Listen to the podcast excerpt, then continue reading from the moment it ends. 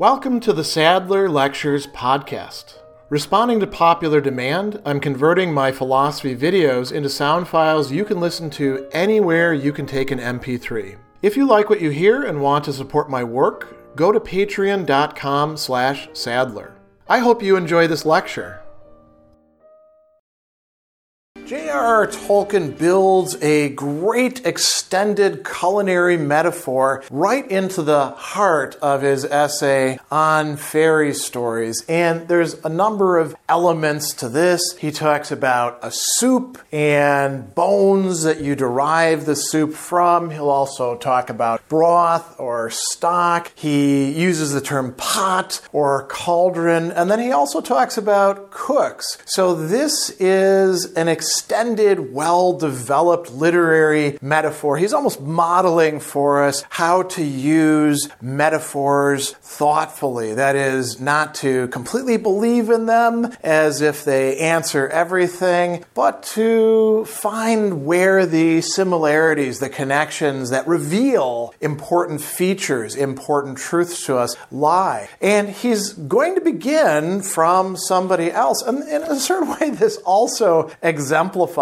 what he's talking about, as you'll see in just a moment. So he brings up this person, Dasent, and he says, in Dasent's words, I would say we must be satisfied with the soup that is set before us and not desire to see the bones of the ox out of which it has been boiled. And he's using this to talk about people who are primarily focused on the origins of fairy stories and bring in all sorts of considerations and are looking at the elements and the history and, you know, the diffusion and the borrowings going on and lose sight of what the actual story is and whether you could say the soup tastes any good. They're focused on the bones that the stock has been prepared from and they lose sight of what a soup actually is. And then he goes on and says, oddly enough, Dasent by the soup meant a mishmash of bogus prehistory founded on the early surmises of comparative philology. And by desire to see the bones, he meant a demand to see the workings and proofs that led to these theories.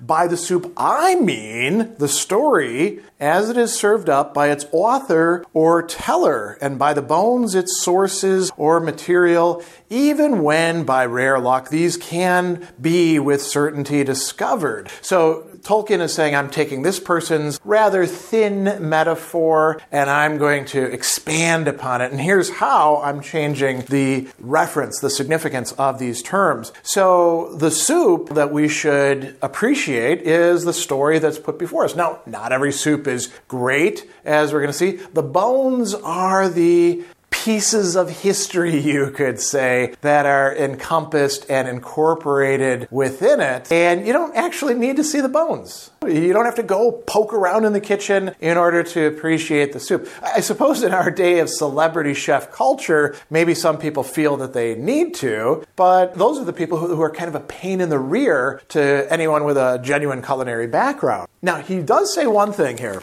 finishing up this paragraph, I do not, of course, forbid criticism of the soup as soup. So it's perfectly fine to say that a story is not a good story. Even if it has great antiquity behind it, it might not be a particularly interesting, engaging, revealing fairy tale. So Tolkien is taking this metaphor originally from Dasent and putting it into the very kind of pot that he's going to be talking about in a moment. So, a little bit later, after he's talked a bit about Thor and the faces of fairy tales, he says, Let us return to the soup I mentioned above. Speaking of the history of stories, and especially fairy stories, we may say that the pot of soup, the cauldron of story, has always been boiling, and to it have continually been added new bits dainty and undainty.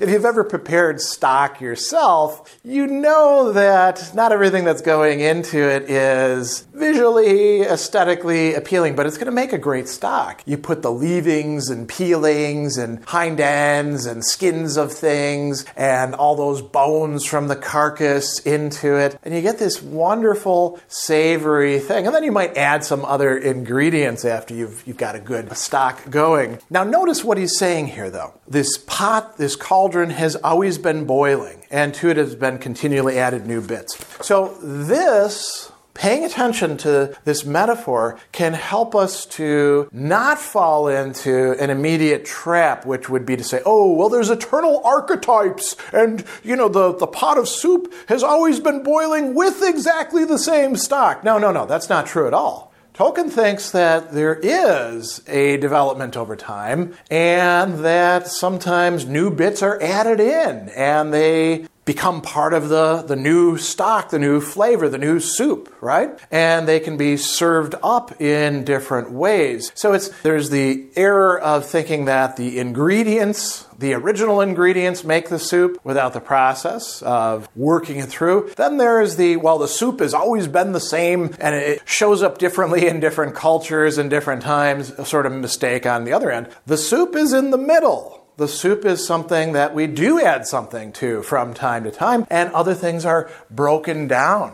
So he thinks that there's mistakes that get made by those who are preoccupied with origins, and he considers a number of interesting examples, and he brings out some important points along the way. So, the first one he talks about is the goose girl, and he says to take a casual example, the fact that a story resembling the one known as the goose girl is told in the 13th century of Bertha Broadfoot, mother of Charlemagne, proves nothing either way. It neither proves that the story was in the 13th century, descended from Olympus or Asgard by way of an already legendary king of old, on its way to become a house Hausmärchen, a fairy tale, right? Nor that it was on its way up. The story is found to be widespread, unattached to the mother of Charlemagne or any other historical character. From this fact by itself, we certainly cannot deduce that it is not true of Charlemagne's mother, though it is the kind of deduction that is most frequently made from that kind of evidence. The opinion that the story is not true of Bertha Broadfoot must be founded on something else, on features in the story which the critic's philosophy does not allow to be possible in real life, so that he would actually believe the tale, even if it were found nowhere else, or on the basis, the existence, rather, of good historical evidence that Bertha's life was quite different, so that he would believe the tale, even if his philosophy allowed it was perfectly possible in real life. And Tolkien is saying, you don't have that. So let's be a little bit leery about making these super broad generalizations without a hell of a lot of evidence about precisely where this story motif came from.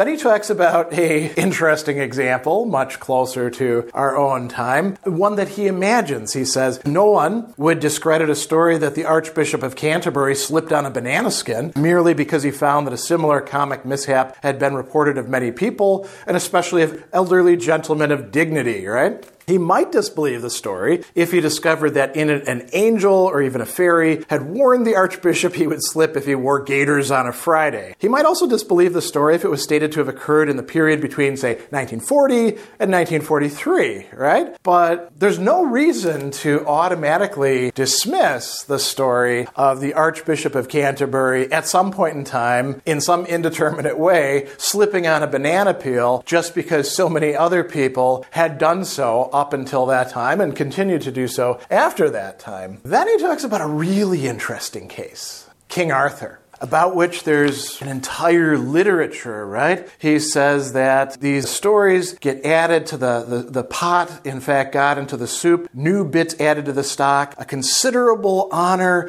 for in that soup were many things older, more potent, more beautiful, comic, or terrible than they were in themselves with these first two stories. And then he says, Arthur, once historical, was also put into the pot. There he was boiled for a long time. So Arthur goes into the pot of story, and there, you know, probably was a historical Arthur who was resisting the Saxons and all that. But so many other elements are already in there. He says, he was boiled together with many other older figures and devices of mythology and fairy, and even some other stray bones of history, such as Alfred's defense against the Danes, and we might even think about the you know legendary impossible meeting between Arthur and Charlemagne. That's in some of the, the Arthurian stuff. And then what happens? He says that Arthur emerged as a king of fairy, right? So this is quite an interesting example. Arthur We're not talking now just about a story, we're talking about an entire cycle of stories spanning centuries in their development coming out of the pot. And this is where the cooks are going to be quite important. We'll come back to that in just a moment. He also talks about Hrothgar, Grendel, and Beowulf, right? He says that these were all in the pot as well. The situation is similar in the great northern Arthurian court of the Shield Kings of Denmark, the Scyldingas of ancient English tradition. King Hrothgar and his family have many manifest marks of true history, far more than Arthur. Yet, in the older English accounts of them, they are associated with many figures and events of fairy story. They've been in the pot, right? And so Hrothgar has been in the pot. So has Grendel, the intrusion of the ogre into the royal hall of Hrothgar, as is Beowulf himself, as he's going to say at one point. He also brings up the story of Hroaru and Ingeld uh, by way of saying, well, by the way, that reminds me of this. And what is this kind of story? It's, you could say, star-crossed lovers, right? Could also be the story of Tristan and Isolde. Could be much, much later on the story of Romeo and Juliet, right? Where you have people who fall in love with each other and they're not supposed to. And it doesn't turn out well for them in general. And he even brings up that the gods do this, at least in, I mean, it, it does happen in other mythologies, but he's talking about Norse mythology, where every once in a while a god will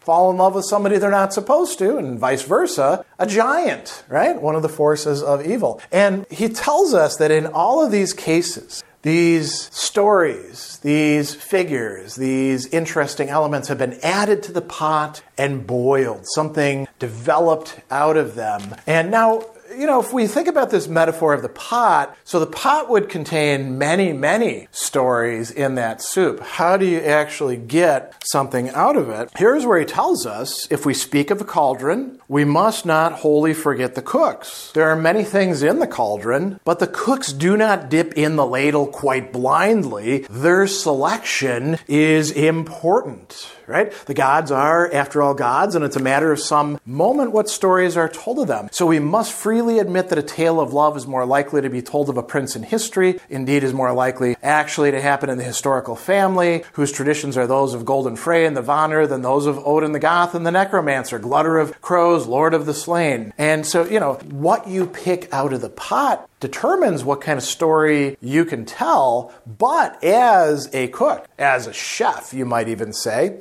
you determine what parts of the soup are going to be put before somebody and what you might add yourself to that stock, to that broth, to that nice stew, as he calls it in other places. So the author, the reciter, is very important in this. And at the very end of this section, he tells us that, you know, all too often, one of the things that we forget is the effects of what these fairy tales produce produced now by these old things in the stories as they are. And he talks about something quite interesting here. He actually brings up one element that is culinary, namely the cannibal feast, right? In the juniper tree. And he says that without the stew and the bones, which children are now too often spared in mollified versions of Grimm. Grimm is, you know, the brothers collecting these fairy tales. And if you've ever read the Grimm's fairy tales, which I, I strongly advise you to do, they are pretty raw and sometimes enigmatic in what's going on. You know, by contrast to, say, Disney Cinderella, the evil stepsisters wind up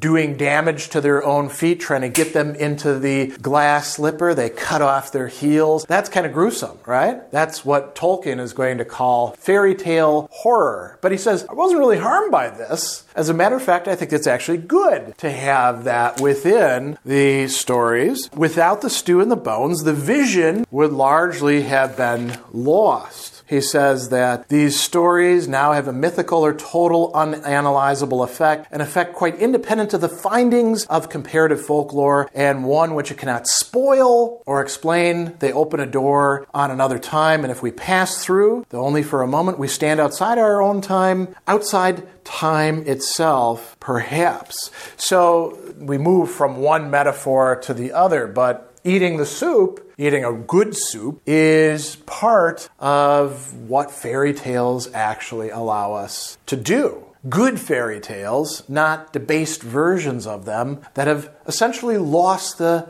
magic or enchantment, or if you like, the savor and the flavor that was originally in the soup as it was once served. Special thanks to all of my Patreon supporters for making this podcast possible.